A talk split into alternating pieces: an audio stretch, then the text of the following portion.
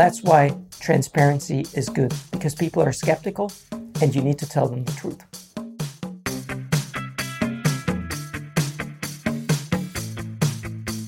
Welcome to the Swisspreneur Show, a podcast about startup stories and learnings from experienced entrepreneurs. Here's your host, Sylvan. Oliver, a very well welcome to the Swisspreneur Show. It's a pleasure to have you here today. Well, thanks for having me. Super happy. You're the co-founder and former CEO at Carbon Delta, a leading environmental fintech and data analytics firm specializing in climate change scenario analysis. And before we dive into your startup and what you exactly do or did before you sold the company, we want to start with your personal background. You are an ETH alumni and your educational background is in computer science, but also in meteorology. Why combine the two? What did that bring of value to you to have a combination of both of them? Well, when, when I studied computer science in Germany, um, there was an educational system where you had to have what was called a minor subject. So I was studying computer science, and after two years, they asked me to sign up for a second thing. And uh, so I was actually, the, the University of Bonn had a meteorology uh, program. And so I was riding my bike past this building that had all these, uh, you know, the uh, measurement devices that were measuring all sorts of, you know, weather phenomena on it. And I thought it was really um, interesting, super interesting. I, I was more interested in the in the technology and the building than, you know, in the weather per se. Like, you know, some people that do paragliding or something like that, they're like really interested in the weather. And then to my big surprise, I was at that university, and it's it's a big university. The actually the first student um, to have that combination, and I then met a second student, and we actually ended up working together. And she had meteorology as a major and computer science as a minor, and we had a really great time um, because we felt like we were, you know, sort of this little team. Um, and the most surprising thing about this is that, uh, you know, when you look back into the history of computer science, then, um, you know, you come across this uh, German scientist, um, Neumann, and uh, he actually, the reason for building computers was to assess whether it would be possible to pre compute the weather. So it's one of the first applications for computers. Now, the other funny thing is that weather forecasting programs, they're very complex um, uh, programs. And I, I, think everybody can imagine that because you're solving very, very complicated mathematical equations. You have a lot of physical processes that you need to model. There's a lot of input, output, you know, operation going on. And mostly they're running on parallel computers and they're complicated computers. So, um, but most weather so most weather forecasting programs are very old and they're written in Fortran, a programming language that nobody today, you know, normally learns or knows. Mm-hmm. The um, you know, it was invented when I was born in the 70s. So that was um, and leading to carbon delta, that was part of the reason I um, ended up going away from meteorology because, as a computer scientist, to be quite honest, one of the biggest drivers from moving away from, you know, working for weather services was that I just couldn't deal with programming in Fortran anymore. You know, I was I had learned Python, um, and at the time it was new.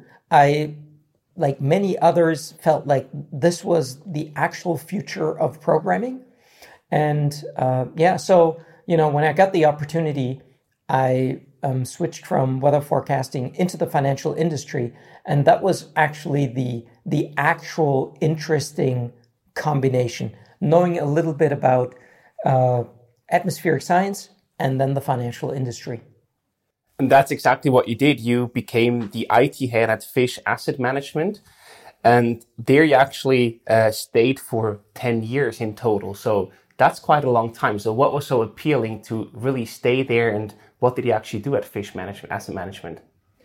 We were a team of about uh, 10, 15 uh, programmers and system engineers, and we built the internal portfolio management system for Fisch asset management. And that was super satisfying because it was like more of a build a job than a buy and run job. And that was extremely appealing because I guess in most large financial institutions, you don't get to write the actual portfolio management system, you get to install and run right. the system.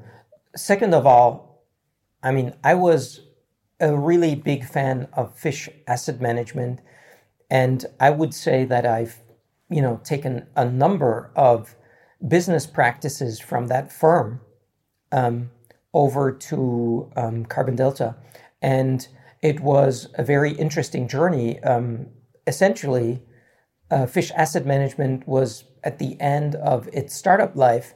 We were, I was number 17 uh, at uh, Fisch Asset Management, so we were quite small. When I left, we were like 85. So I was able to see a company grow from, you know, sort of a family to more of a department separated, um, you know, more centrally run firm. Right. You mentioned the, the practices that you learned there. Do you have anything to share there? What really stuck with you that helped you also along the way as an entrepreneur afterwards? Well, uh, uh, there's a, a, fairly large number of things. Let me mention a few. One, one is transparency. Mm-hmm. Transparency was and I think still is really big at Fisch asset management. And I think it's a business practice that is becoming more and more important.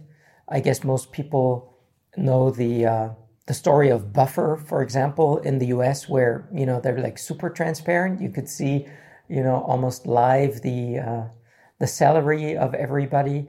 Um, and there were a number of business practices I learned from my boss at the time. You know, may it be uh, techniques like the Harvard technique for negotiation, um, May it be some of the practices I learned from my um, IT uh, partner um, at the firm uh, regarding IT security and and running meetings. Um, it's it's it's really a vast um, set, and I I would say that overall I would have liked to go into the entrepreneurial space much earlier. Um, I was forty and I had decided um, I I wanted to do it now because I felt like I w- if I if I hadn't done it at that point in in life, I would never do it. Mm-hmm. Uh, but on the other hand, I think my experience in business did help to run Carbon Delta. I would have run it very differently without that experience. I can fully imagine. We talk about that in a second, but before we do so, I would like to bring back the transparency that you just mentioned. There are also well-known people like Ray Dalio, for example, from Bridgewater Associates, who also even wrote a book about the principles. And there he also preaches radical transparency within his firm. So I just wonder, why is transparency so important to build a firm and what did it actually bring you? Or also ask differently, what does transparency actually mean to you in a business context? Well, one thing I understood um, when I was taking this class on Harvard negotiation that I talked about earlier, in the very beginning, they played a little game, and the game was a prisoner's dilemma kind of game. And I'll tell you the story. I was thinking it, it all comes back to, you know, doing the smartest thing. So uh, we were playing this game, and I was thinking, how can I influence the game in the best possible way? So I thought I have to do something extraordinary. So what I did was I stood up and I said, look, guys, this is a prisoner's dilemma type game. We're all best if we cooperate. So the first thing I'm going to tell you is I will always cooperate.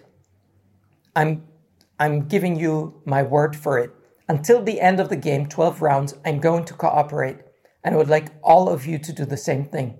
And after three or four rounds of cooperation, we will all know that we're all cooperating and will be really, really extraordinary. And it worked well for three rounds. And on the fourth round, somebody started not cooperating. And it just killed me. I was like thinking, how's this possible? And I thought about this for a long time. And I came to the conclusion it's natural for people to be skeptical. And there's nothing wrong with that. Absolutely nothing. And that goes back to the transparency. If you're not transparent, people are naturally going to be skeptical. And the fantasy that they have is much worse than the reality. So let's, you know, put it back to, uh, let's say, salaries maybe somebody sees I'm earning less than someone else and I think I should earn more. That's that's probably a hurtful feeling. But the feeling I don't know what somebody else is making and that person might make a lot more than I'm doing, that's even worse. So that's why transparency is good because people are skeptical and you need to tell them the truth. So in that regard, would you say no matter what company you will be involved in, transparency would always be one of the core values in that regard? Absolutely. There's no other way to do business. Absolutely. I really like that. And I think that's an important discussion that many startups also here in Switzerland probably just take up way too late down the road. So they don't really define or talk about the core values early on and just miss it. And then you do have a certain culture, but it's not really formulated or well defined, and then later down the road you start talking about it, and then you just realize, oh, that's probably how our values look like. Well, to be honest, I think maybe building on what you said, I think what actually we should have is a, uh, more of a standard set of values that are, you know, best practices that, you know, lead to good business outcomes. I don't think transparency needs to be discussed, in my view. Okay. I think it should be assumed. Maybe uh, maybe it should just be, you know, agreed upon in the very beginning. Got it. Are there any other core values that come to mind that are important to you? I mean, I'm in the business of uh, sustainability, and in my view, I'm not going to do any other business than business that leads to sustainability. And I see sustainability as a new element in the uh, having fun, uh, risk and return. Um, you know, those maybe very high level objectives, because I think there are some planetary boundaries that, you know, we're embarking on that we cannot ignore. And the earlier we realize that, the better. Um, and I always say uh, climate change is a great example because our analysis um, shows that around 50% of the economy needs to decarbonize. That is maybe the biggest uh, societal transformation we've ever gone through. But at the same time, it's the biggest business opportunity. So I like that convergence of that you need to do something, but it's a great business opportunity at the same time. Sounds like a great combination to, to tackle, basically. And that's exactly what he did after staying 10 years at Fisch Asset Management. In 2015, you decided to leave. Was it the idea of Carbon Delta that led you to leave the good company that you worked for? Yes, definitely. And how did that happen? How did you come up with the idea and then decided, okay, now it's time to actually start my own company and jump ship? So a friend of mine called me and told me, Oliver, uh, I'm really excited. I created a Wikipedia page for the carbon bubble. And, you know, I was uh, very hesitant to even consider looking at that because there are you know so many crazy ideas in the in the climate space. Um, and I didn't know at the time how difficult it is to create a Wikipedia page um, because it, most pages get deleted immediately right. because they're not deemed uh, relevant. which I think is a is a great quality um, filter. Um, but I looked at the page anyhow, and the carbon bubble is an economic theory um, that says the following: a bubble is a financial markets effect where um, a, a part of the market, for example, all dot com companies or mortgage loans or something, are overvalued because everybody's missing a certain piece of information. And the carbon bubble theory says that all oil, coal, and gas companies are totally overvalued because they'll never be able to sell all that oil and coal and gas because of limits of global warming. So now we we have a, a remaining budget of around 500 gigatons of CO2. Then we're hitting the two degree limit. Um, but if you look at the reserves that oil, coal, and gas companies today have and convert that into CO2 equivalent, it's around 2,500 gigatons. So it's a factor of five. And that's why, you know, some economists are saying they're never going to be able to sell that. So, um, you know, share prices, for example, are uh, just basically imagining future profits. If those future profits are only one fifth of um, what you know people are analyzing, then then they're overvalued. And I went to Fisch Asset Management and asked some very uh, conservative people, "What do you think about that theory?" And they said, "That's interesting." And that was the second I decided somebody has to create a company that calculates this on a company level, on an issuer or security level because that macro theory is of no use for a portfolio manager. The macro theory doesn't tell you should I buy or sell this oil company. Got it. And then how do you actually take this idea and actually build a company then? How what were the next steps that you tackled with your friend? Well, I um, I think that might have been I, I mean that was one of the mistakes I did at Carbon Delta. I asked a friend of mine uh, who was a programmer, you know, if if I if I leave Fisch, would you join me? And the guy said yes. And I was thinking, okay, I'm going to bootstrap the company by myself with this programming pal, and um, that was a huge illusion. Um, uh, I I realized after a few months when I was, you know, starting to be very very tired and worn out that uh, two people is just not enough to start a company. Um, and so the problem at the time was that um, I had already, you know, set up the name. I was in the Climate-KIC funding program. Um, I had built a website. I had started programming the first versions of the, you know, our computational system. So, I mean, there was a lot of bootstrapping going on already. I was thinking, I now need co-founders that, um, you know, I get along with, um, that are looking for a job now, that are ready to work um, for very little money, um, and uh, they would have to now like my product and business idea. And I was taking it very technically, and I was sort of multiplying those uh, probabilities. I was thinking it's it's practically impossible. I was really thinking after one person left me that I had started collaborating with, I was really thinking this idea is dead. Wow. Uh, and I don't know. It's just I was I kept on you know looking for people, and uh, I ended up you know getting to know David and Elke, and it was just uh, a total dream team.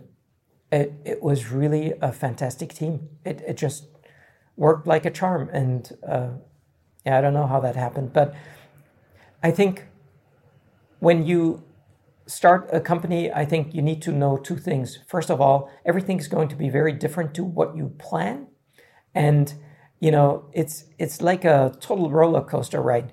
One day somebody leaves you, you know, the next day a new client comes around the corner.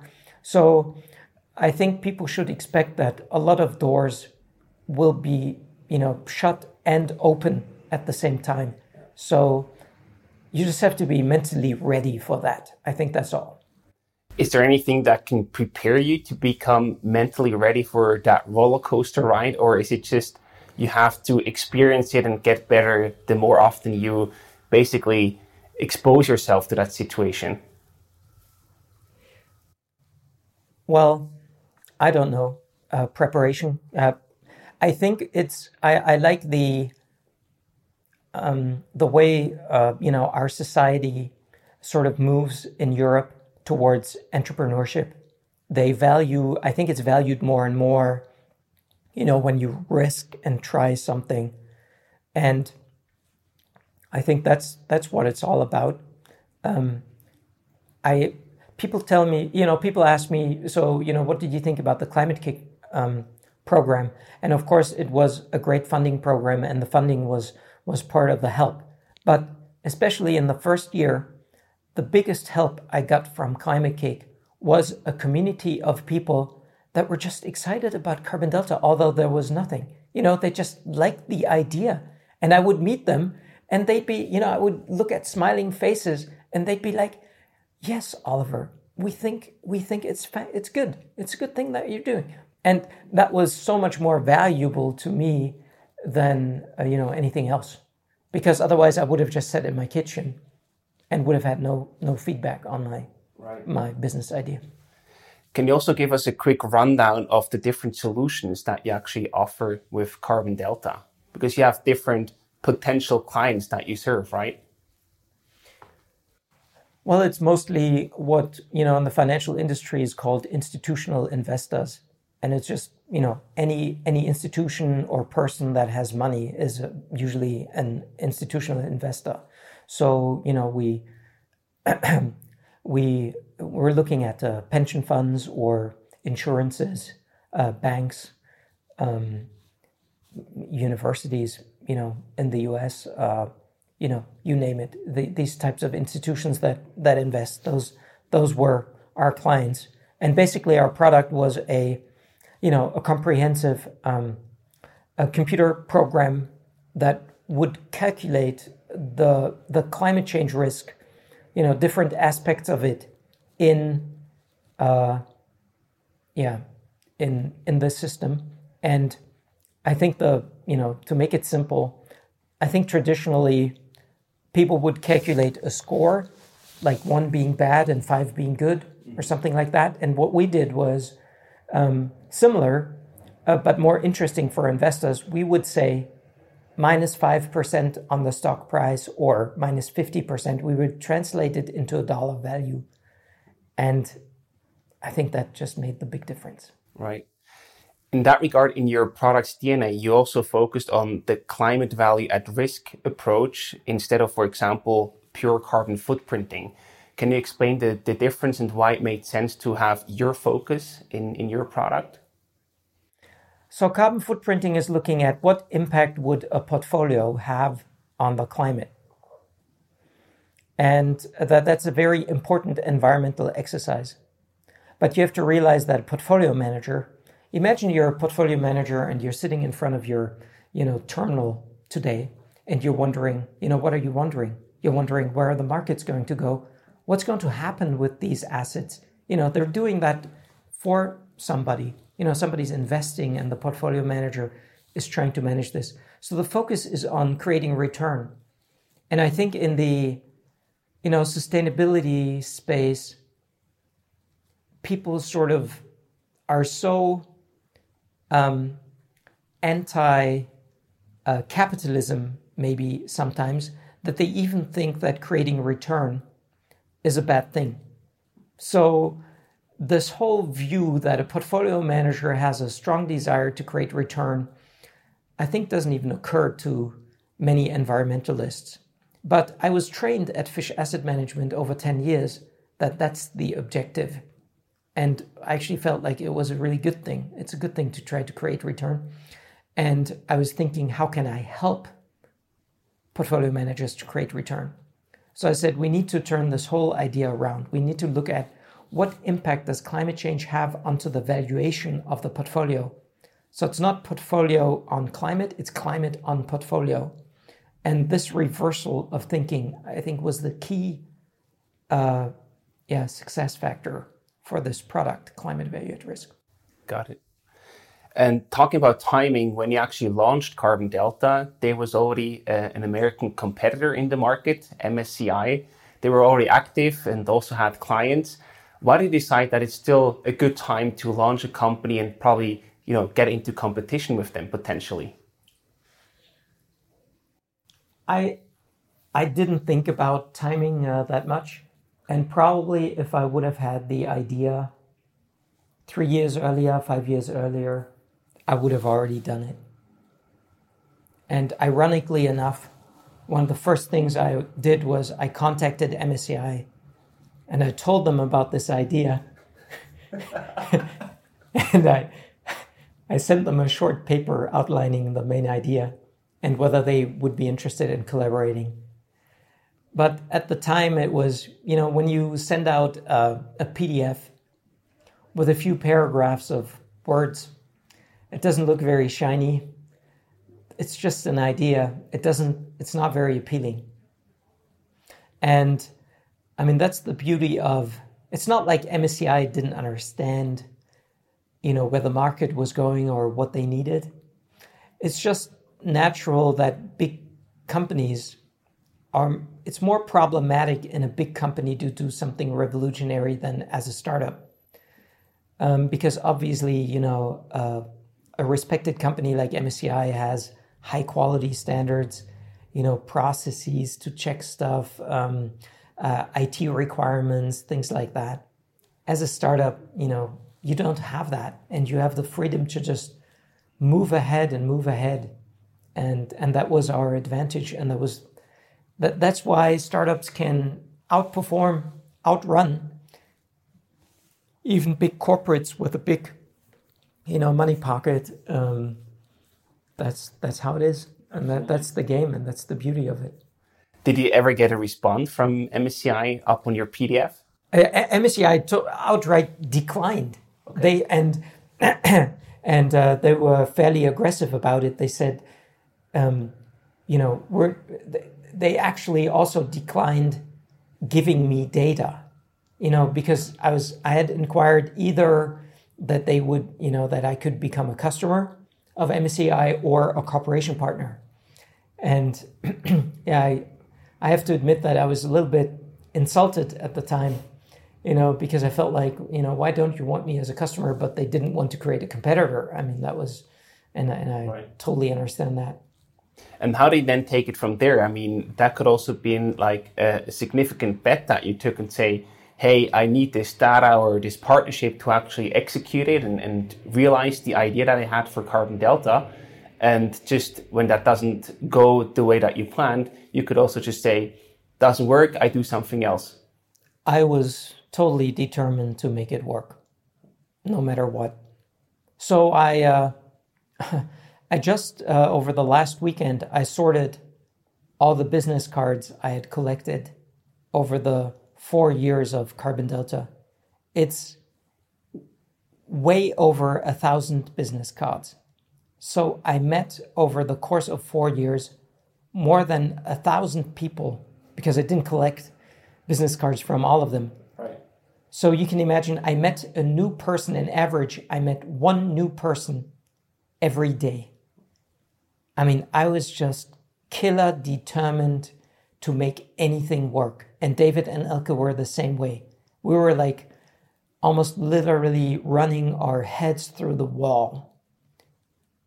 I mean, David and I, when we came back from business trips, sometimes we were like close to a breakdown because we just totally like overdid it. Yeah. But it was great. Before we continue with the show, we would like to introduce you to our new partner, Newco. Newco helps founders navigate the paperwork that starting a company involves. From the first consultation all the way to the commercial register, Newco has helped more than 900 entrepreneurs start their company, and they do so at highly competitive prices. To find out more, visit newco.ch/swisspreneur. Again, that's newco.ch slash Swisspreneur. And now, on with the show. I think it's beautiful if you can say that about that intense journey, but where did that determination come from? What was so motivating? What kept you going that you actually wanted to make it a success so hardly? It's just the way I am. That's think, a simple explanation. I yeah, I I think it is like that. I mean, some people, you know, when I do stuff, I get it's I I observe myself when I get into stuff, I get a little bit obsessed with it. For example, I'm a hobby guitar player. Really, I don't play guitar well at all. But over the last 12 months, I've probably watched 300 videos on music theory. I, I, I just find it so interesting and fascinating. It's, and, and I want to understand exactly, you know, what it, I don't know why. It's, that's, did you do any competitive sports when you were young where that comes from or is it just the pure desire for learning growth and progression progression basically? No i did almost no sports when i was in uh, but but maybe if i would have gotten into sports maybe I, I, would have become very competitive as well. I mean i, I could totally see that how that is no no i was um, I, really i spent way too much time in front of my first computer um, I mean, literally, you know, for weeks, I would, uh, at the time when you had a home computer, um, you didn't have monitors. You would hook up a home computer to a TV. And the point is, the TV has a very low frequency for the you know image update so it's very hurtful for eyes to look at a computer screen on a tv like an old old school TV. So you know, I I frequently remember that I would go to bed at two thirty in the morning because my eyes were hurting so much that I couldn't look at the screen anymore. And I mean, I was writing very simple programs, but I think I, it helped me understand very early on how programming works. Absolutely. Now, let's also look a bit at the obstacles that you faced when building Carbon Delta. There are always challenging uh, challenges when building a startup. One of the obstacles that you can face as a social impact startup is obviously that you are linked to doing good in the world, but at the same time, people often also say you don't deliver enough or any return at all. You have a difficult business model. It's hard to make money as a social impact startup. How did you cope with that challenge? Because you seem to come from a very return focused culture back from your asset management career? Well, I I would say um, what what I observe also with other people. I think the the greatest influence um, to to start a sustainable business probably came from my mom, who, you know, I think in the '80s started to think about these environmental issues very early on when, you know, something like sustainability wasn't a topic. So I was influenced very early on. And I, for example, I had decided, I don't know how, maybe I was 16 or something, I'd already decided that I would never own a car because it felt wrong to me to burn all this oil. It just felt wrong to me. I didn't even you know, know about climate change at the time. I was just thinking, that's just wrong in principle mm. to use up resources in that kind of way. Um, and um, well, then, uh, so I think there are many, many people that feel like that as a consumer. So that's great. So when you start a company that is related to sustainability, you will not have any problems finding, you know, dedicated employees and, and coworkers. Um, on the other hand, I think the investor community is actually completely reversed. I think there's a general sentiment that still, and that's you know that's my honest view. Nobody says that because it's not, you know, politically correct to say that. But I think most people think that uh, if there's too much sustainability in the business, it's not going to create return. And I think that sentiment is still there and I think it's wrong. and I, you know, I think it's wrong and wrong. I think it's ethically wrong, and it's also factually wrong. But, but why do you think? Where does that come from? Why is that still a thing that we need to talk about today from an investor's perspective? Oh, that's a good question. I don't know. I think it's. Uh, I have this kind of picture in my head of. I don't know. I would call it hardcore economics. You know, um, that maybe we we sort of think and breathe um, as a society, and and sustainability just isn't in there because it's crazy. You are the perfect example that a sustainability startup can actually deliver great returns. Well, uh, I think uh, an investor would probably say, well, let's look at a range of climate change startups. Right. And then look at, you know, like in a private equity fund or something like that. And then let's look at the overall return. I think private equity returns, for example, weren't that great over the, you know, last 10 years, uh, 15 years. Um, yeah. I, I still believe absolutely that the let's say the uh, potential between you know what we need to do and the speed at which we need to do it um, and the speed of the transformation is just let's say widening the gap um, between traditional companies and sustainable companies so i think you know there's what we're seeing now sustainability companies being successful, it's going to actually accelerate over the next 10, 20 years. So that's a good trend, I would say, yeah. that we are facing here over the next years. Yes. Another challenge that you actually faced was acquiring clients or doing sales, basically. How do you go about that? Because that's usually a huge challenge that you have to face as a startup. First of all, I think that most startups, it's natural um, startups are built by product people. The product is the center, usually, of a startup. So it, it's all about the product. And it was the same at Carbon Delta. We were in love with our product. And that's usually not the best way to sell because you're then internally focused on that, externally focused on what the client really needs. And it's also sometimes harmful for the sales process, I think. Because if you talk too much about the product and inquire too little about what the client needs, you're not going to be a successful salesperson. So I always try to motivate good salespeople to join startups because I think that's usually a missing piece of the spectrum. And I also think that most students that come from a university um, career and then dive right into a startup, they have this expectation that you need a perfect product and then you can sell it. You know, they see buying an iPhone in the Apple store and they think they have to do the same thing. But especially in B2B sales, that's not at all the case. You can actually just have an idea and go to a big corporate and tell them, I have the people that can do this. Would you be interested? And you do if you do it in a great way, you have a deal. And I think that that's almost the hardest thing to teach startups. Because there's always a tendency to, to just go back into the office and to work on the product. And that's a huge problem.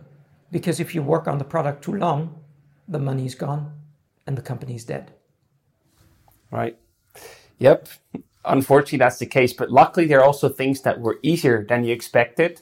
You mentioned before hiring people. It was one of the, these things. Why was that so easy for you to hire and find the good people? Um, Zurich uh, is a great place to start a climate company. We have, you know, at ETH, we have environmental engineering. Um, we, we have other um, areas of study that are related to, to the environment. Um, so, you know, you have a lot of young people, they're totally convinced about climate change and they want to join a climate change company. And still to this day, it's surprising there aren't that many climate change jobs on the market. So we would put out a job ad um, and we would receive, you know, well over 100 applications within a week. Wow. So you can imagine, I mean, this was a, a great job market for, for Carbon Delta. And also the right timing uh, to be in the market and to really, you know, support the people that are looking to get active in that field and are looking for a job. I think that's the perfect combination. Then the other thing that was also pretty difficult you mentioned to me was finding investors. How do you go about that and how did you actually find a workaround uh, around that and then were able to convince investors to join?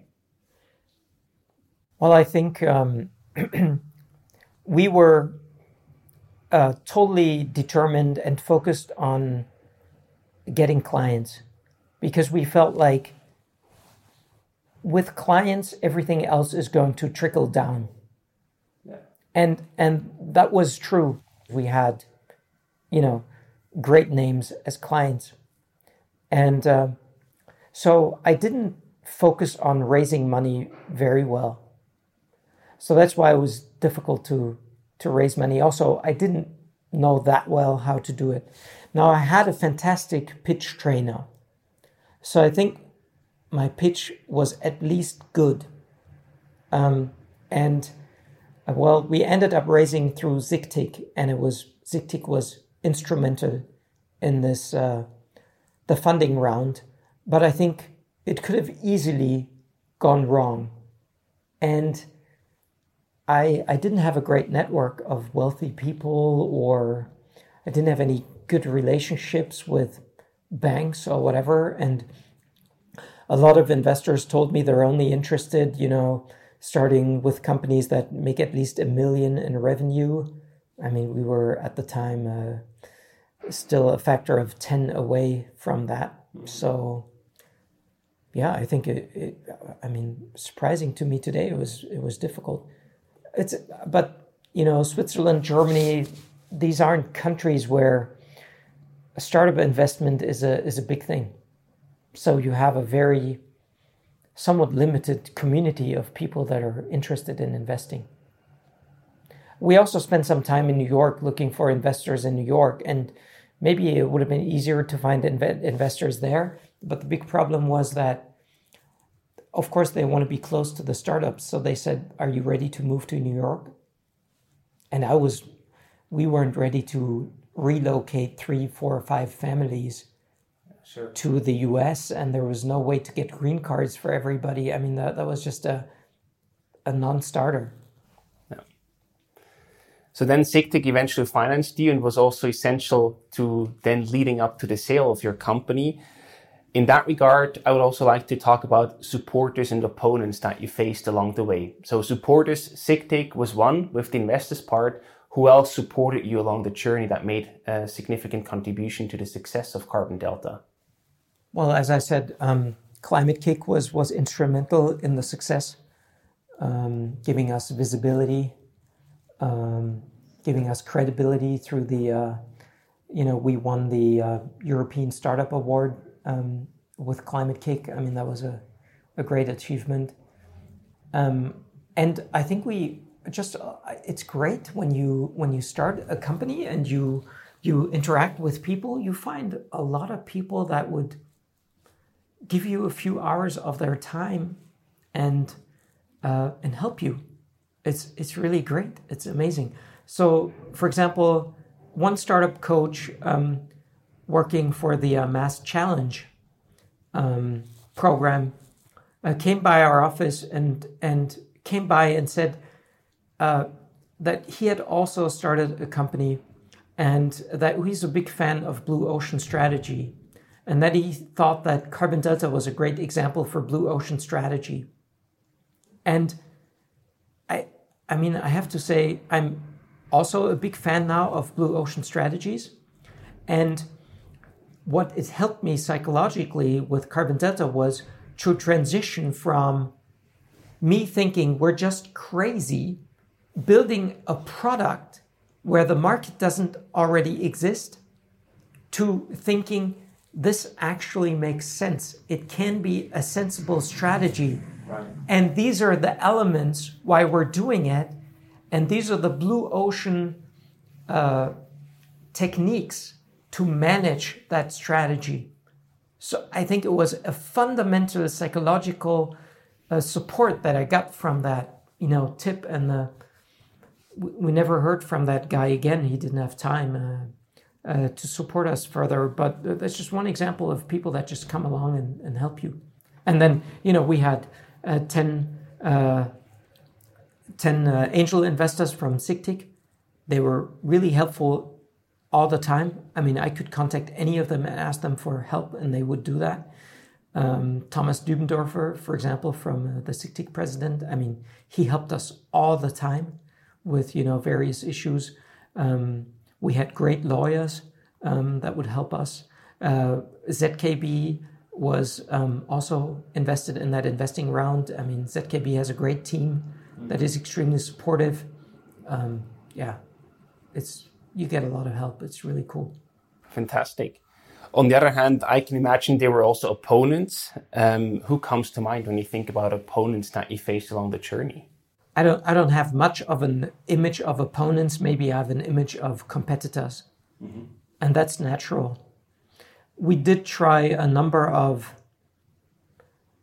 business corporations with some of those uh, competitors, and I think even with the you know best faith uh, collaboration ideas, to be honest, we would most times fail because that competitive situation would somehow get into the way. So when it comes to exactly signing a contract or limits or revenue shares or whatever, you know, I think. Uh, product people oftentimes you know think ah that it's a great idea. You know i get this from you uh, i give this and the combined product is so much better. And and that's a those are usually great ideas but when it comes down to the whole business model how's this going to work? Who's going to bring the client? How's the the share? How is everything that is brought into the collaboration valued? It becomes very tricky and it oftentimes it falls apart a little bit. Right. And to what way would you also say that, you know, climate change deniers or to a certain degree even the general public were opponents that you faced?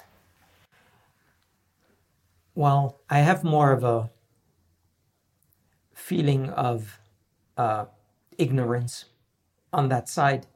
I mean, we would have a lot of the interesting thing was that we getting a meeting at any bank, for example, in Switzerland, was not a problem. I could practically call up any bank and get a meeting. Mm-hmm. But the interesting thing was that we would oftentimes, you know, we were, we were these kind of product people that would talk for about an hour about our product, listen very little to the client. Um, and uh, in the end, we would realize you know, the people that we have in front of us don't believe much in climate change. And at points, at times, it was really shocking to me. You know, C-level people at banks in, in, in Germany or Switzerland would then frequently, you know, say things like, well, I read, you know, you can have different views on climate change. I read an article by a professor in Geneva or something, and then, you know, quote some, you know, obscure thing about climate change, or, you know, would jokingly say, you know, can you, uh, you know, the only thing I'm really interested in is, you know, could you tell me about my property that I have in northern Germany, whether it's, you know, uh, threatened by flood? I was like thinking, you know, I I understand the the concern that you have about your private assets, but shouldn't you be more concerned about the assets that you manage? Um, and you know, think about that risk. You know, that's just like you know, a million times larger. So uh, yeah, I was I was sometimes quite shocked about the ignorance towards climate change and I think that's changed a little bit with the Paris Agreement and and mostly with the Fridays for Future movement. Yeah. I did sense a complete different reaction to Fridays for Future than any like you know article or IPCC report or whatever. You know, uh, a young person sitting at the dinner table saying, "I'm not going to school tomorrow." That just I think hits a lot of parents so differently on such a differently emotional level. Um, and you know these kids are right. Um, uh, climate change is probably the the biggest generational injustice ever on planet Earth. So you know they're absolutely right in in voicing their concern. Absolutely. Now let's get back to the journey. In 2019, just four years after you actually founded Carbon Delta, and we also talked about MSCI, you actually sold Carbon Delta to that MSCI, the American competitor. Can you walk us through how the deal actually happened? We, um, in the end, the, the, the finance sustainability a community is is not that large. It's a couple thousand people in Europe and there are a number of events that everybody goes to and we would go there and you know at some point carbon delta was able to afford a stand and actually you know we were really proud. We we had a, a backdrop printed at some point and of course msci was also at these events. So we started to get to know all of our competitors and the people that work there. And of course, there are, you know, beers at the bar um, in the evening, and, and we would talk talk to these people. And about a, a year and a half before the acquisition, um, we started to get the sentiment from the salespeople at MSCI that they were very uh, frustrated that MSCI um, was uh, getting uh, messages from some of their clients saying, uh, no, climate change. We didn't. We don't need to talk about climate change because we're already working with a company from Switzerland, and they weren't used to that. You know, they were thinking, uh, you know, being sort of the market dominator in the in the uh, ESG space, they were thinking that's that's strange, and I think essentially that that triggered a process at at MSCI, and the first thing. Um, uh, we had planned was a joint product. So um, we, you know, MSCI would send us data, we would do some computations, we would send it back to MSCI and they would sell it as the MSCI climate value at risk. Mm-hmm. And that was a great idea. And we were really excited. And then we were approached by a, a big brand name in the UK uh, very aggressively saying, We want to buy you we uh, investigated the uh, climate change space. We think you're you're the number one. We want to buy you, and we were very flattered by this uh, big brand name, and started this discussion. And in the end, felt like we have to tell MSCI uh, because we were planning this collaborative product um, that that this is you know sort of in the thinking, mm-hmm. and that's where the whole process started, and you know, people understood more broadly. Some people, I think, that we might be willing to sell. And uh, MSCI then got very engaged and became very interested. And it was also interesting um, because we then realized that MSCI was, you know, on so many levels a better buyer and a better future for Carbon Delta than this other brand name. Um, and and that goes back to maybe a, a business practice that that I think is is very high level but important. If if you want to make decisions in life, I think you need to consider alternatives. If you're just considering one option, yes or no, the answer is mostly yes, because you don't want to miss out on an opportunity. It's it's natural. Right. But if you have a second option, you might think that first option isn't that great. And it, it was the same when when selling Carbon Delta. And um, MSCI didn't only buy us for our product, but I think they also bought us for our programming expertise.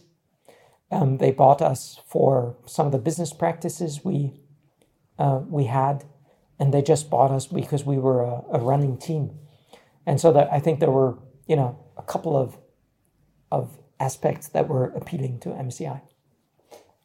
For how much did you actually sell the company for? The the acquisition values is not disclosed. Uh, that's part of the uh, the agreement, but I think uh, the best formulation is that uh, our angel investors were very satisfied with the deal. Okay, so they made a good return on the. I think in in Crunchbase it said you raised about 1.7 million in total from your angel investors. So that gives people sort of an understanding about the potential multiples there. Now we also wonder what is next for you, Oliver. Now you sold your company, what do you tackle next? Well, climate change still is number one for me. And the work I can do at MSCI for me um, seems like my very best way to leverage uh, my my capabilities to uh, for a systemic uh, transformation of the finance industry in its in its own interest, you know, and so I I see my future at, at MSCI.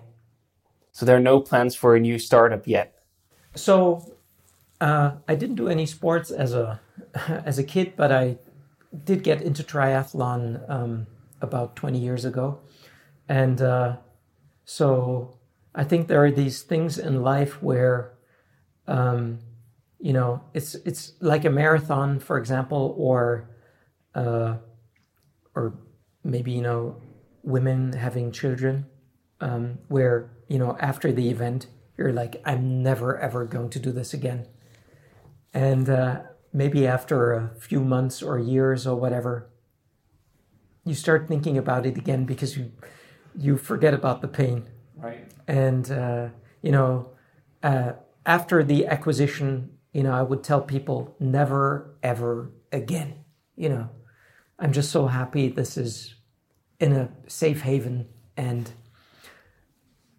maybe sometime again, I don't know, but I'm, since I'm not making any concrete plans because my job at MCI is so, you know, let's say, uh, you know filled out with you know my my my mental capacity is just used up with you know my my work at MCI right now. So if you if you don't have this kind of creative thinking around starting new companies, that that's then not something that comes to mind.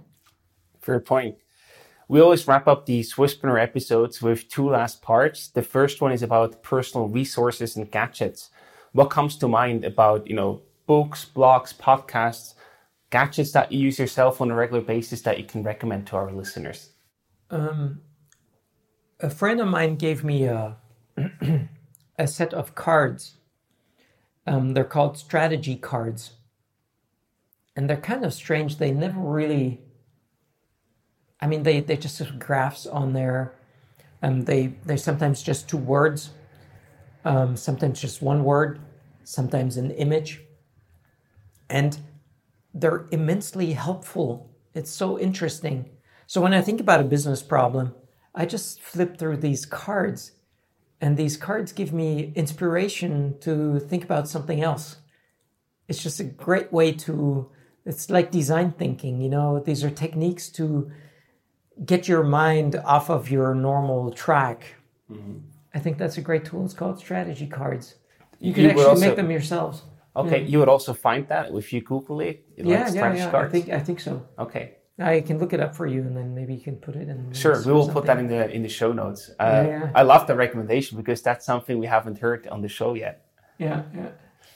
And the last part are some rapid fire questions for you. I either give you a short question or a selection where you make one choice. Are you ready? Okay, I'm ready. The first one is lakes or mountains? Uh, lakes. Why? Triathlon. Fair point. Yep.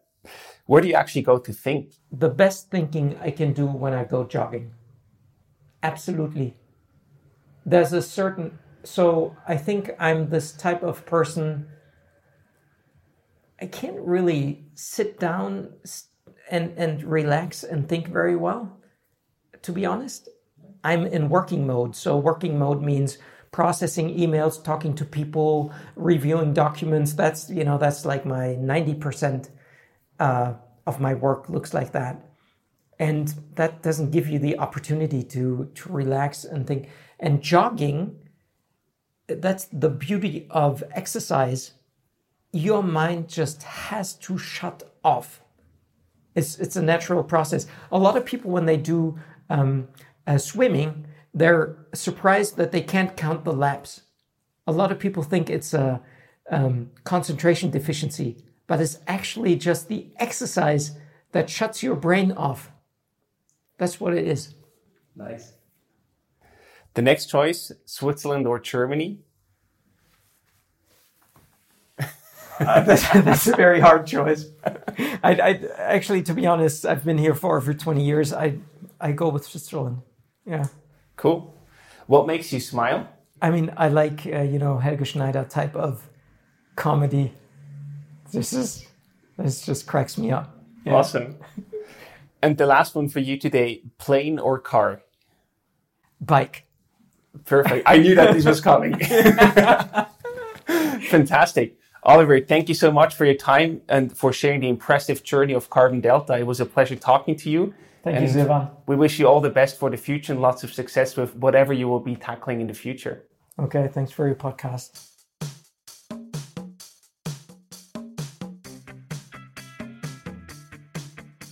Now that you've finished listening to the episode, why not top it off with a quick rating on Apple Podcasts? It's one of the best things you can do to help us reach more entrepreneurs just like you.